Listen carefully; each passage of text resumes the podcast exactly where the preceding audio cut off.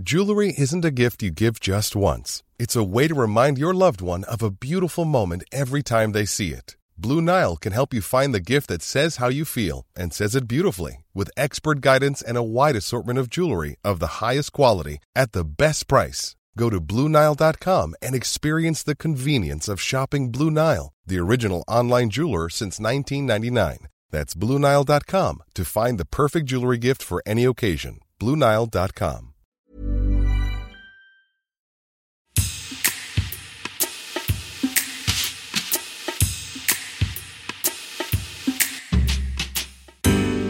Välkomna till Retroradion. Jag heter Viveka Karlsson och är chefredaktör på tidningen Scandinavian Retro som handlar om 1900-talsdesign. Så det är det den här podden handlar om också. Idag så blir det mode. Ni ska få lyssna på Maria Knutsson, ena halvan av Gul och blå som började som en liten modebutik 1966 och växte till ett klädmärke och en klädkedja. Det fanns en butik till och med i Paris. Maria är designern som ritade jeansen som fick svenska tonåringar att köa utanför butiken så fort det kom en ny leverans varje torsdag. Och Maria är också den enda person jag har träffat som har gjort en bytesaffär med Andy Warhol. Hon bytte sina kläder mot Andy Warhols serigrafier med Marilyn Monroe. Men eh, Maria, jag tänker att vi tar det från början. Du kom till Sverige i slutet av 50-talet, eller hur? Ja, det stämmer. Vad i all världen fick dig att flytta från Milano till Sverige?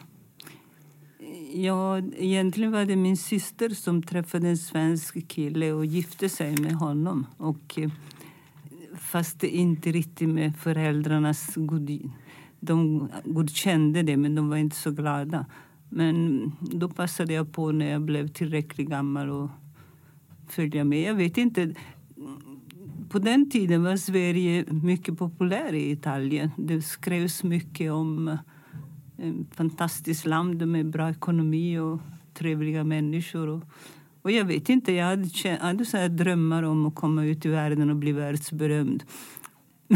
Just det, för att du var utbildad skräddare, så du hade jobbat i Milano? Nej, jag hade aldrig jobbat. Jag bara, hade bara lärt mig. Du hade bara lärt dig? Ja, jag, jag gick som lärling på en skrädderi. Och det innebar att man fick göra rätt så ointressanta saker. Men man fick liksom se hela systemet, hur det fungerade. Och, och jag var en av tre, vi var tre lärlingar. Och vår skräddarinna hon var en fantastisk kvinna som var mycket kunnig och hade såna där tjusiga damer som kunder som kunde sitta hela eftermiddagen och dricka kaffe och, och prata. Och det, gjorde, det gjorde så där, alltså det var riktigt skrädderi. Det gjordes en toal och så gjordes en första prov, andra prov, tredje prov. Och sen levererade det i en fin förpackning. Vi fick ju åka och leverera också ibland. Oh.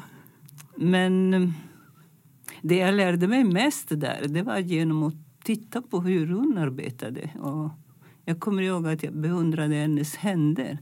De var så fantastiskt. De rörde sig så ledigt och skapade så vackra saker. Sen hade hon sömmerskor också. Men vi var alltså lägsta stadiet. och sen gick jag, efter det så gick jag på en skola som heter Marangoni som finns kvar. Som numera har de filial i London också. Och där fanns det en fantastisk farbror. Han levde då fortfarande, själva Marangoni farbror. Och han ledde den här skolan där man lärde sig att göra kläder från grunden. Vi lärde oss att göra pappersmönster. Vi lärde oss att göra moulage, så innebär att man gör de fina graperierna som Grey gjorde bland annat, som var så berömd för. Och, eh, och sen man lärde sig, det där med skisser och så där, det var liksom inte så... Vi gjorde det också, men det viktigaste var att forma kläder. Ah. Och lära sig hur man konstruerar ett plagg. Och sen när du kom till Sverige, då började du arbeta med mode här? När jag kom till Sverige så Först var jag tre månader och passade barn och lärde mig språket lite grann. Och sen, min första anställning var i Älmhult som modedirektris. Det hette inte designer. Nej. Och den varade inte så länge. De tyckte jag var för mycket åt couturebetonad. Ah. Och sen min andra anställning var i, i Kisa. Jag blev förkovrad på de där tre åren men det var lite tråkigt att bo i Kisa. Ja, för du var inte så gammal. Du längtade kanske efter att träffa lite folk. Ja, jag var 20 år när jag Ja. kom till Jag var 23-24. Men Ja. jag och fru Eklund åkte till Paris Åh, och kollade mode. Och det var fortfarande på den tiden att man kunde beställa plats hos Christian Dior. Och så fick man sitta på de där guldstolarna. Och så kom det in en tant som var svartklädd. Och så skrek, skrek hon på franska alltså ett namn. Och så kom en mannekäng och visade kläderna. Och sen hade hon ett nummer i handen. Det, det var alltså jätteskillnad från det som pågår idag med modevisningar och sådär. Det, var, och det hela var alltså tänkt på att visningarna gjordes för kunderna, in, alltså privata kunder. inte för journalisterna utan det var verkligen Nej, för dem. sen kom journalisterna också. Och sen var det så att bland annat Märta skola och andra som kom från andra, de kunde köpa toaler på den tiden. Som var så tygbitar, som, var, som ett, mönster, ett tygmönster kan man Just säga. Ja. En uppsydd tygmönster som man kan se hur den sitter. Men det var gjort i vitt tyg. Och, eh, jag vet att bland Märta skola köpte dem och sen kom hem och gjorde de här franska varianterna. Det var alltså jätteskillnad i modevärlden. Mm. Och sen, sen hade du en egen butik i Stockholm också.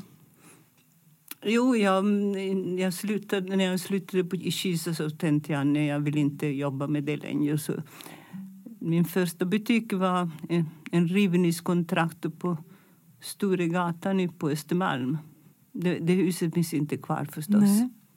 Och, eh, och sen träffade jag Lars. Mm. Ja, och Lars, det är då Lars Knutsson som hade startat Gul och blå 1966. Mm.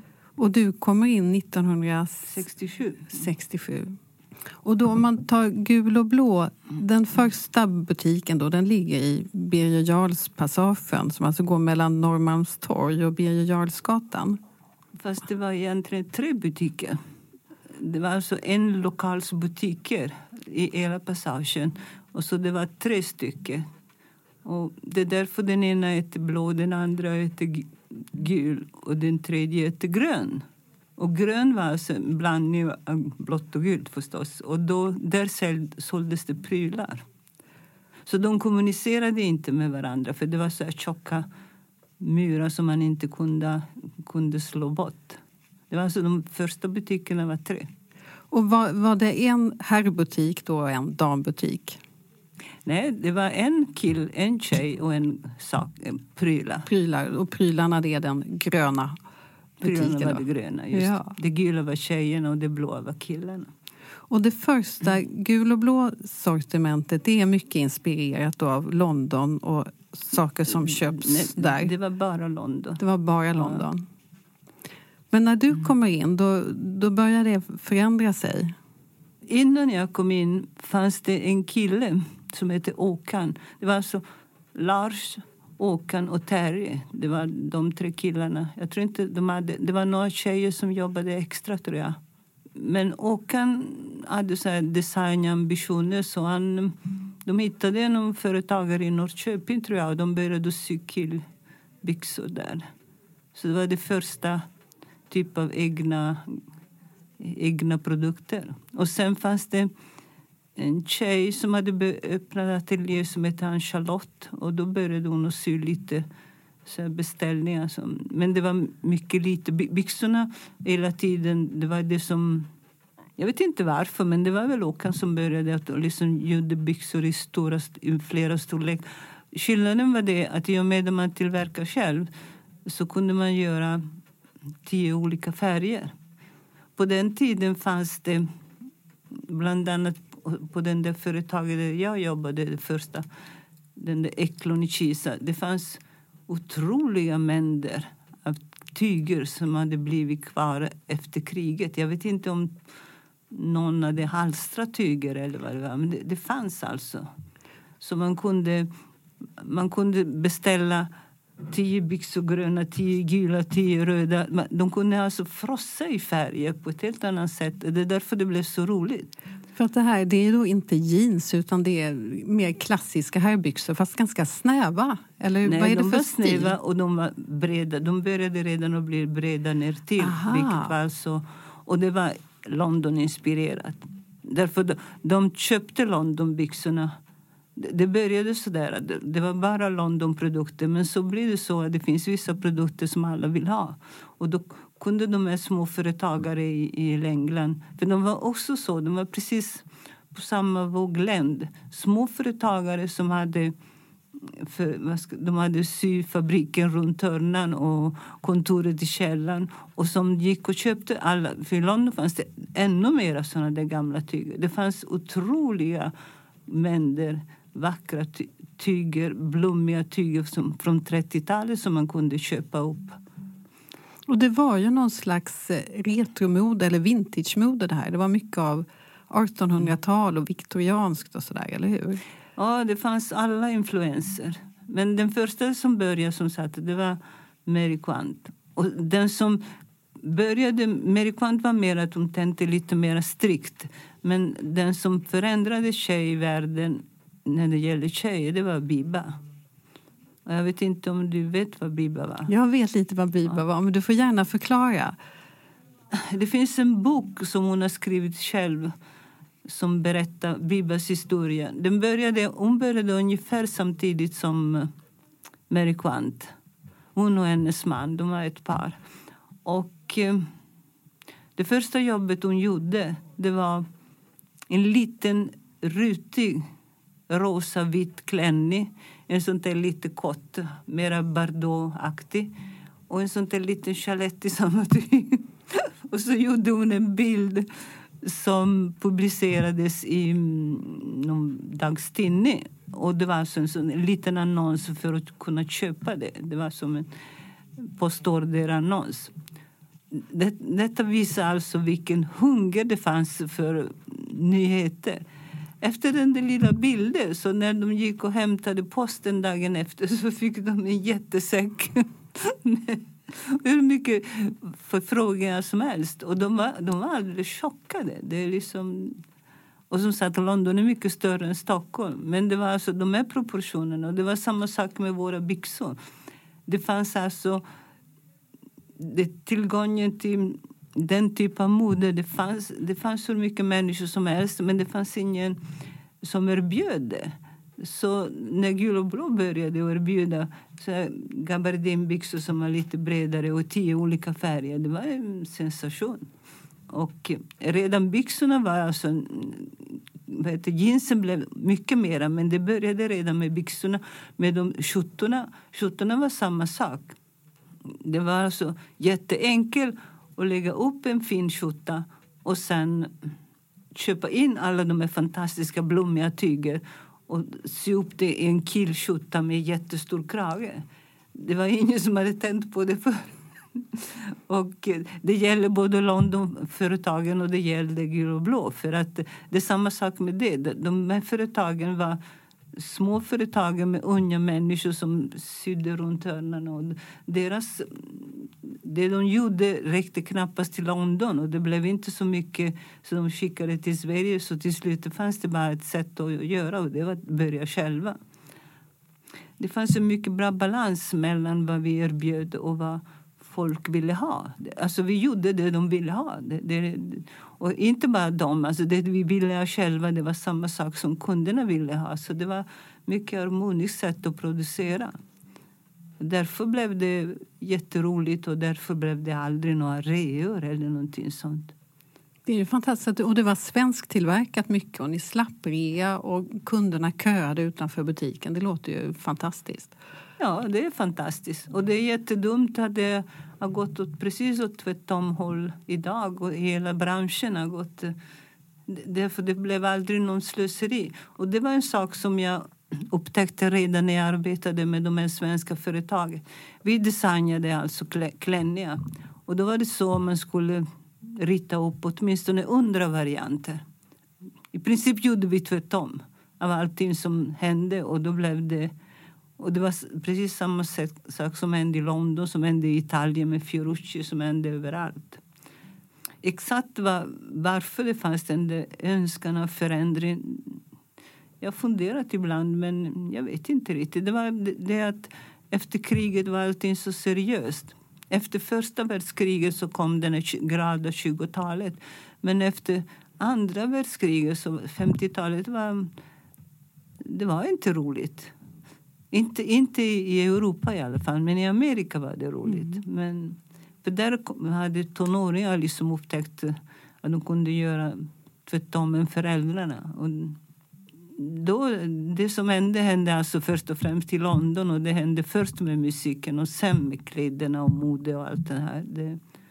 Åkte ni mycket till London för att hämta idéer eller var fick du alla idéer ifrån? London var alltid inspirationen. Och som sagt, vi, vi köpte från London fortfarande hela tiden men inte så mycket. Det vi, vi köpte bland annat Paul Smith när han var en liten kille som jobbade i källaren också. Och eh, vi köpte Sandra Rhodes, som var fantastisk. Hon gjorde otroliga kläder. Och numera är det museiföremål. Det finns ett museum med hennes kläder. Ja, hon var här i Stockholm och hade utställning också förra året. Hade hon det? Ja. ja just det, det missade jag. Ja. jag, jag när du säger det så visste jag. Vi köpte, det var flera såna där unga människor som vi blev bekanta. Vi blev vänner med varandra. Vi, vi köpte Dorothy Biss och vi blev vänner med, med familjen Jakobsson som hade det. Och det, och det är ett franskt märke som också är den här unga stilen då? Ja. Och eh, jag vet att till exempel när Lars var i Paris en gång så då sa Eli, alltså han som hade Dorothy Biss, att det fanns en ung kille som var så bra. Och det var han den japanska killen, Kenzo. Och Lars tyckte det var jättefint och köpte. Han hade gjort den där jeans, jeansjacka med, med lite blommig ok och sådär. Och han köpte, han skulle det var jätteroligt. Men det gick så fort. Han gjorde sin kollektion och så kom L, alltså franska L, gjorde en jättereportage om honom med den där den där jeansjackan med, med oket på, i på omslaget. Och då levererade han aldrig till Stockholm. Förstår För han hade, på två dagar hade han blivit jättekänd i Frankrike. Ingen visste vem han var. Men Elisa, honom ska ni satsa på för han är bra. Men så satt han, han var för stor för oss. Men det, det gick alltså för att Ja, som är född på 60-talet, för mig så är ju gul och blå framförallt jeansen. Men då var det som man kunde köpa alla möjliga modemärken i butiken. Internationella spännande modemärken. Ja. Och då ska vi säga också att du kommer in på gul och blå därför att du har träffat lag. Så att bara 1969 är det som ni gifter er, eller hur? Mm. Och så får du två barn också. Så att det är verkligen familjen gul och blå och du lever gul och blå. Det är dygnet runt måste det ha varit. Ja, ja, ibland undrar jag hur, hur vi gjorde. Men, hur, och, hur kommer det sig då att Andy Warhol kommer till gul och blå? Jo, det var så där de var i Stockholm för att de hade den här utställningen på Moderna Museet. En bra utställning alltså på Moderna Museet. Och vi var där på vernissage. Och eh, jag tyckte det var fantastiskt. Jag har alltid älskat Marilyn Monroe faktiskt. Och allt han hade gjort var roligt. Och sen Lars hade på sig en av våra skinnkläd, skinnrockar eh, som vi, vi producerade allting i Malung hos ett företag som heter Masen. Och det var samma sak här. Skinnrockarna var jättestora och klumpiga. Jag gjorde en som var jättetajt och som var jättelång och en stor slits längst bak. Och sen det, vi använde lammmocka, så när, när lammskinn som var så mjuk så man kunde ha det lite tajt. Och sen var den vinröd, tror jag. Och han hade den på sig och då fanns det Andy Warhol och hans regissör som jag tror hette Paul Morrissey och sen en, en av de vackra tjejerna som var i gänget som hette Viva. Hon var jättestilig. Och då skickade han det och Paul Morrissey fram till Lars och frågade var han hade köpt sin rock. och då sa vi att det kom från våra butiker och de fick gärna komma. Och på måndag morgon efter det, då kom de alla tre faktiskt. Och eh, de tog varsin rock och så tog de, hon tog flera såna där Sandra Rose-kvänner. Hon, hon var så vacker den tjejen. Och sen eh, rätt så mycket, de valde allting de tyckte var roligt. Och sen när det gällde betalning så sa vi nej vi vill inte ha några pengar, vi vill ha Marilyn. Och då, det, det, tog ett tag, alltså där någon, någon månad eller några veckor och så kom det en rulle och det var nummer sex i den upplagan. Som de, jag vet inte riktigt hur många de hade gjort från början. Och eh, på den tiden var de inte så dyra tror jag. Jag, tror det var no, jag talade med sånt där konsthandlare för några dagar sedan. Han, han sa att de var inte så där jättedyra i början. Ja. Och jag tror att, Moderna museet har alla tio. Det. Och de satte ni upp där hemma? vi behandlade dem nästan som affischer uppriktigt sagt. Så vi häftade fast dem mot väggen. Med häftstift? att det var rätt så korkad. men vi tänkte inte så. Nej, men i alla fall, vi häftade fast dem i det här stora eh, rummet fast de gick liksom runt hörnorna så då blev det lite väck och på två stycken fick vi klippa bort och så där mycket på ena sidan. Och så finns det lite hål på dem. Och det roligaste var en sån där spjäll för värme som vi klippte ut. En liten fyrkant. Ja, så kan det gå till. Så kan det gå till. Ja. Mm. Men de är fortfarande fina. Men det som fanns, och jag tycker det fanns inte bara hos oss, det fanns hos alla människor. Det fanns något sorts lite naivt sätt att och vilja roa sig. Det, det, det, fanns faktiskt människor som knarkade rätt så mycket, några som vi kände. Men ja, det, fanns inte den här, det fanns inte så mycket droger i Stockholm då. Det, var, alltså, det fanns aldrig några svåra droger. Det var mer att de rökte hash. Och i sanningens namn, vi provade att röka hash en gång och jag tyckte det var jag bara blev sömnig, så vi slängde bort allt. vi bara spolade bort det. Det, det passade oss inte alls. Men som sagt, jag vet några som tyckte det var intressant. För den här riktiga flower power-perioden den kom senare sen. Och då, då kom mera, kanske mer inflytande från Amerika än vad det var från London. Och där följer ni med också med Flower Power. Ni sålde afghanpälsar och allt möjligt i butiken. Ja, vi hade... Vi hade I princip hade vi bara egen produktion och så hade vi bara sådana produkter som var ursprungliga. Det, det, I och med den här med Flower Power och hippie-tiden så kom det fram jättemycket såna där hantverksprodukter från hela världen. Och det var Alltså det var inte bara vi. De som handlade mest med sånt det var faktiskt fransmännen mera än, äh, än engelsmännen. Fransmännen hade någonting som jag, som jag bland annat inspirerade mig så gjorde egna varianter på osmasen. De hade köpt upp en hel parti av de här svenska militärpälsarna. Därför svenska...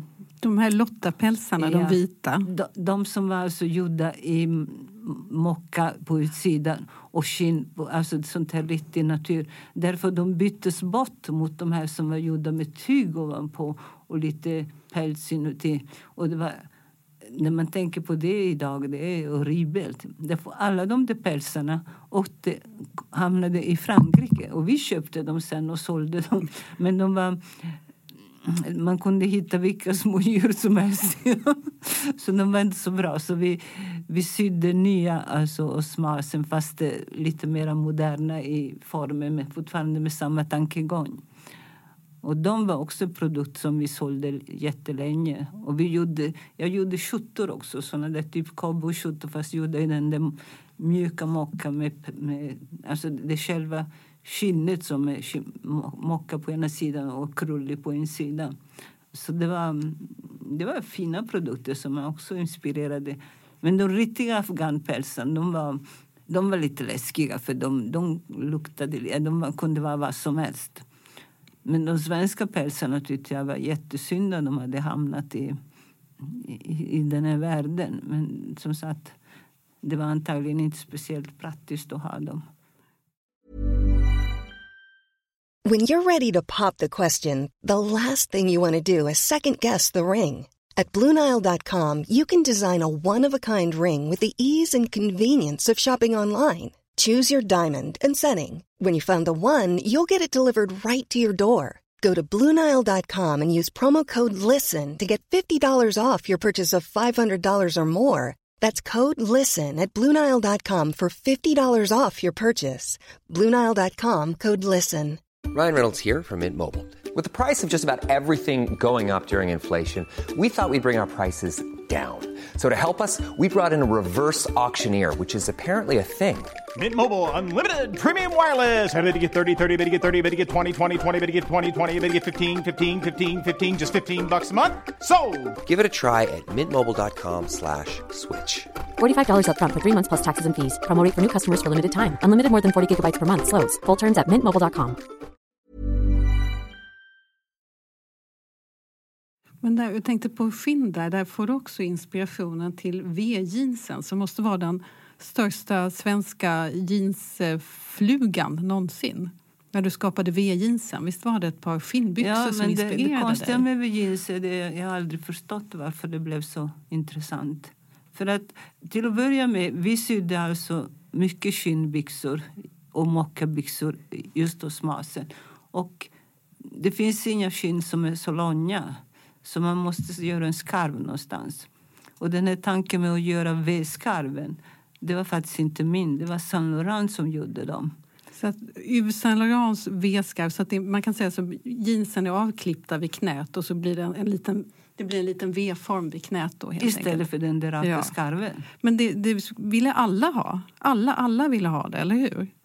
Jo, men jag tyckte det var genialiskt att, göra det för, för, för mocka, för det var fint. Och sen, exakt varför jag började göra jeans, vi bara provade att göra jeans. Därför, det finns en annan sidan av det hela. Att Man, I och med att man gör den här skarven så kan man forma, liksom skala av lite på underbiten och då ställer det sig som en kjol. Annars när man liksom gör mocka och, och gör så här utställ, då ställer det sig bara åt sidan. I och med att man kan forma på, på skarven så kan man fördela den här runt om. Så vidden, blir lite rundare ner till Just där. precis. Ja. Och det var... Jeansstygerna var också lite stela, så jag gjorde samma sak. Men jag vet inte varför det blev kö. Det, var, det konstiga var det att de, just när V-jeans kom, det var det första... Det var inte det första. Den andra, det var den andra jeans, nummer, nummer två. För den första jeansen vi gjorde, den gjorde vi i Italien. Därför att vi, vi började tillverka fem fick jeans i Manchester och eh, med lite utställda ben. Och de gjorde vi i Italien därför vi köpte Manchester på ett företag som hette företag som tillverkade man, själva Manchester. Och det var samma sak där, tio olika färger. Och så hade vi hittat ett företag som gjorde t-shirtar och det var också där tio olika färger. I alla fall, så oss de, de tillverkare så hade de en rulle amerikansk denim som hade kommit som någon sorts experiment. Och vi tyckte den var vacker. Så, och då la vi på den. Alltså, tillsammans med de här Manchester jeans så klippte de ihop hela den här rullen. Och, och så kom rull, jeansen hem och Manchester sålde jättebra för det gjorde hela tiden. Även de som gjorde i Sverige. Vi gjorde byxorna och... Men den här vi gjorde jeans, det var alltså första gången. För Annars hade vi gjort vanliga byxor med, med såna här stora häller som man satte in de där stora skärpen. Och Eh, det intressanta var det att de sålde de där jeansen men det var många mammor som kom tillbaka och var arga därför de tappade färgen. Vi, vi hade inte tvättat dem från början och det är klart man måste tvätta dem några gånger tills de har blött, det, det, liksom, det rinner av. Och det var alldeles nytt i Sverige så det var inga mammor som visste om det? Nej, för att de jeans som gjordes av Algot, det var inte den, den det var alltså, det, det var alltså den men det blödde, det blödde inte, det var inte indigo.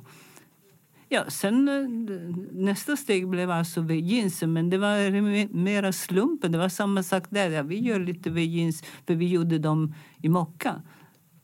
Och eh, jag vet inte varför den dagen det blev den där kön. Därför det var en nyhet att det var just den. Och, sen, därför de var mycket mer utställda än de byxorna vi gjorde förut. Och så var de trånga på låren. Byxorna var mera lite stora. Och ehm, jag vet inte, de började prova och alla ville ha. Det var sånt där, det spred sig människor emellan. Det var ingen reklam och ingenting. Och så plötsligt stod de i kö därför att de, de första 500 paren tog slut. Men de stod redan i kö lite för att prova de första paren. Därför jag gick ner till affären för jag skulle kolla hur de hade blivit i kvaliteten. Och då stod de där och köade några stycken. Därför, det så, vi hade varit i London och, titt, och varit på Biba. Och Biba var så att de hade bara ett stort provrum till tjejerna. De hade inte ens någonting för killar överhuvudtaget.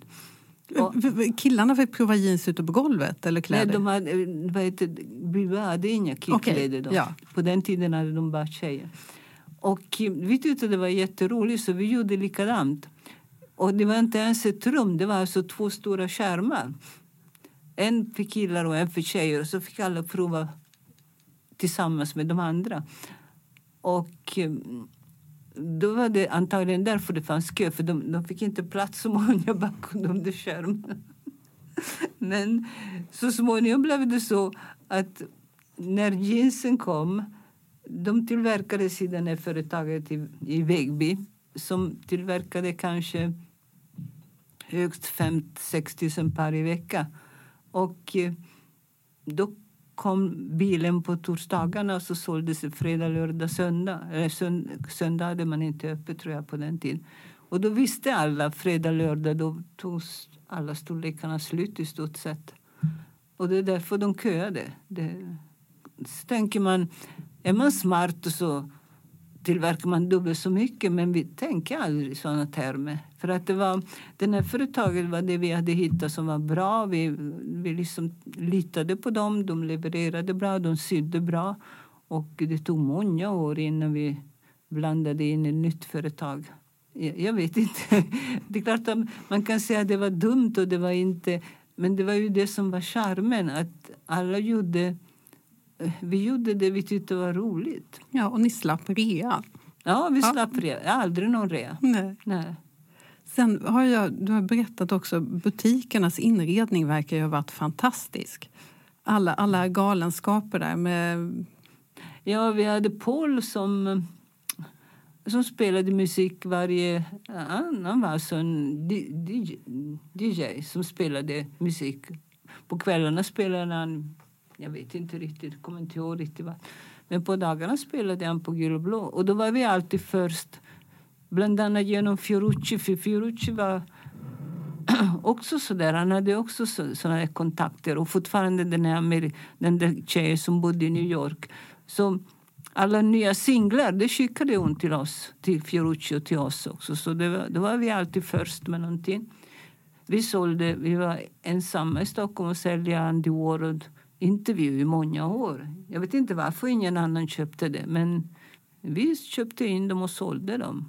Och sen hade ni väggmålningar?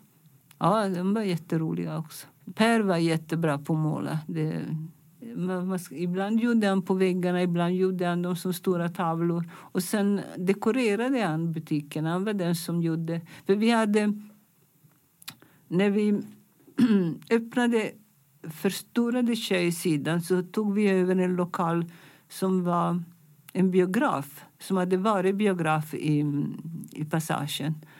Och där upptäckte vi att det fanns alltså, jag kommer inte ihåg riktigt om vi skrapade bort någonting, men det fanns jättefina såna där målningar, såna där dekorationer i den lokalen. Och så hade vi en alltså målare, en sån där vanlig målare som var lite konstnärlig av sig. Han visste allt om Leonardo och alla de här gamla målen, och så visste han allt om alla tekniker. Och om man tittar på gamla hus i Stockholm, för Stockholm var kanske inte så rik en gång i tiden och så var det inte så lätt att importera. Det finns alltså massor med såna där portuppgångar där som är marmorerade. De är alltså ingen riktig marmor. Och han var jättebra på att göra det. Han kunde tekniken. Så han gjorde rätt så mycket såna där mm, de är marmoreriga. Vi gjorde en hel tjejsida med marmoreriga. Och så tog vi fram de här, mm, de här jättevackra gamla och restaurerade dem. Och sen... Just det, för att den här Birger är då från sent 1897 tror jag den öppnade. Så det var ju verkligen en 1800-talsstil då på det gissar jag. Ja, det, det var, det var tjusigt. Men som sagt, det fanns ingen äkta marmor någonsin i hela passagen. Så de, just den där gula lokalen som vi restaurerade så vi, tog vi vid precis det som hade varit och gjorde exakt likadant. Och sen fortsatte Per, alltså inte den här yrkesmålaren, men Per var vår konstnärliga kille. Så fortsatte han att göra såna där dekorationer, men då gjorde han så där han gjorde vad som helst. Han gjorde så här, små kaniner och små frukter. Och, och sen dekorerade han diskarna också. Det, Ja, för att de verkar ha kunnat se ut lite hur som helst. Ni hade någon disk som såg ut som en konfektask eller något sånt där. Ja, den var som, en, en sånt där, som ett hjärta och sen var det där jättestor rosett rosa. De, det fanns en som såg ut som en schweizerostbit. Den var mycket fin. och en som såg ut som Campbell Soup. Eh, Soppenburken ja, där. Ja. Och det Per var jätte, de första tio åren han verkligen roade. Det var, på den tiden var det han som gjorde våra etiketter och affischer. Och, han målade en jättefin Stålmannen på väggen i barnaffären. Ni hade en barnaffär, så det är inte bara kill och tjej och prylar utan en barnaffär också? Jo, för så småningom var så där att den gula affären var tjejerna och den blå affären det blev alltså en mycket större lokal på motsatt sida. Så de gamla lokalerna som hade varit gul och, och, och blått och grönt det var det som blev barnaffären och Dorothy Bistro. Så det var, till slut var det hela passagen nästan. Det. Ja, men så måste du berätta. Du, du, måste berätta här, om vi går hoppar till 1977 med Star Wars. Så nu tog Star Wars till Sverige innan, innan filmen hade haft premiär. Jag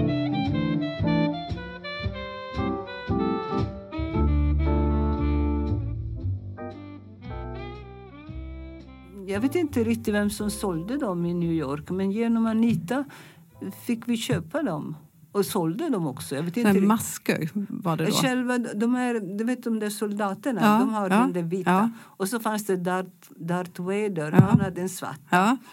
Och så fanns det några mera tror jag. Vi fick dem och så fick vi några andra sådana där prylar som såldes som gadget i Amerika. Det var det, vi fick dem innan den svenska premiären och det var bra, bra gjort. Det. Och, och sen så hade ni det här till någon, du berättade att ni hade haft någon visning med skateboards. Alltså det fanns alltså en gud för de som åkte skateboard som heter Tony Alva. Han kunde allting och han åkte runt i världen och gjorde såna där show, demonstrationer så hur man kan åka så där. Så han kom till Stockholm. Det finns en bild på hemsidan som han har så gul och blå skrivet på bröstet så där, vi sponsrade det. Så då byggdes en ramp i Humlegården.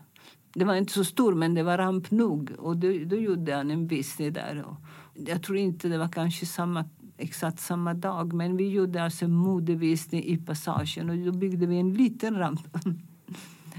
Man kan säga så här att allt det här när det gäller Lars styrka, det var det att han, han liksom öppnade upp för såna, alla sådana där händelser. Och det fanns, det fanns alltid unga killar som hade idéer och de kom fram med någonting och så fick de carte blanche och så kunde de liksom utveckla det.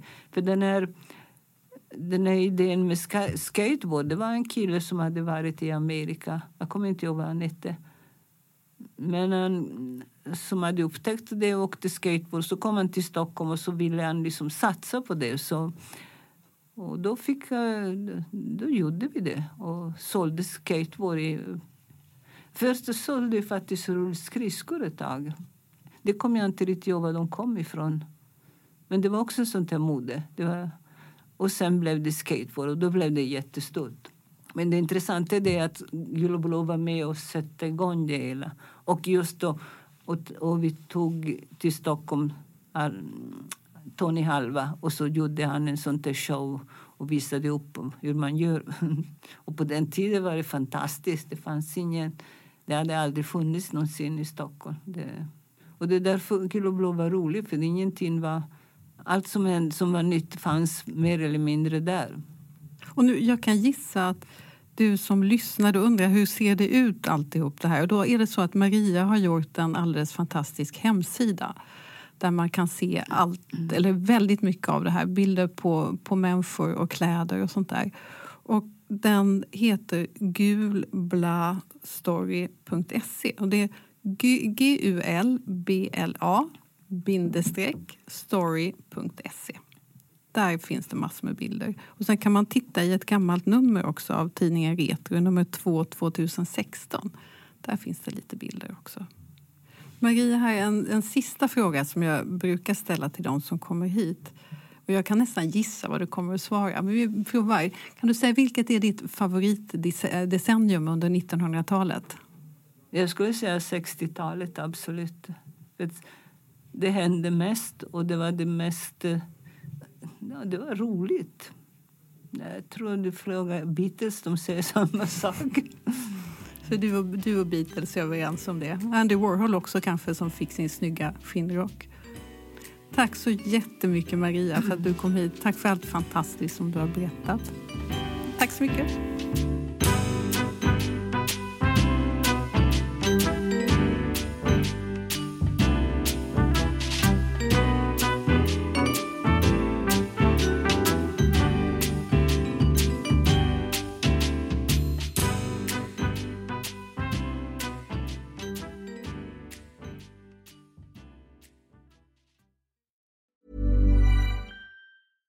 Even when we're on a budget, we still deserve nice things. Quince is a place to scoop up stunning high-end goods for 50 to 80% less than similar brands. They have buttery soft cashmere sweaters starting at $50, luxurious Italian leather bags, and so much more. Plus, Quince only works with factories that use safe, ethical, and responsible manufacturing. Get the high-end goods you'll love without the high price tag with Quince. Go to quince.com/style for free shipping and 365-day returns.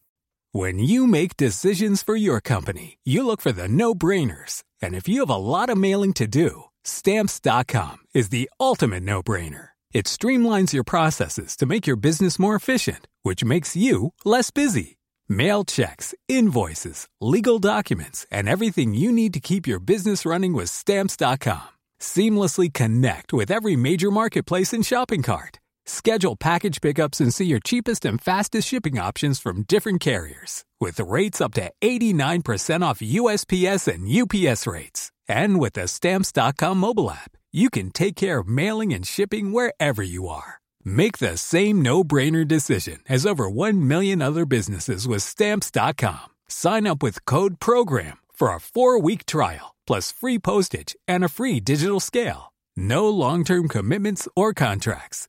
That's stamps.com. Code program.